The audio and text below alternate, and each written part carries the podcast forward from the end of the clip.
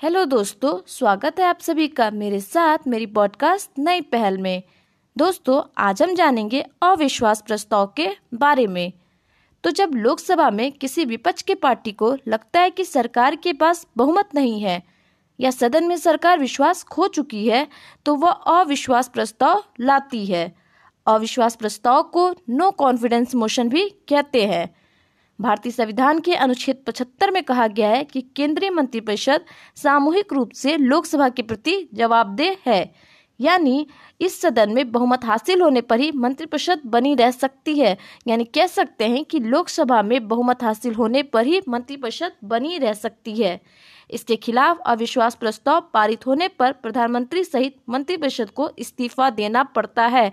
यानी मौजूदा सरकार को अविश्वास प्रस्ताव पारित होने पर प्रधानमंत्री सहित मंत्रिपरिषद को इस्तीफा देना होता है। इस प्रस्ताव को स्वीकार करने के लिए 50 सदस्यों के समर्थन की आवश्यकता होती है और यह अविश्वास प्रस्ताव केवल लोकसभा में ही पेश किया जा सकता है। मिलते हैं दोस्तों अगली पॉडकास्ट में। जानने के लिए कि अविश्वास प्रस्ताव लाने की आखिर प्रक्रिया क्या है।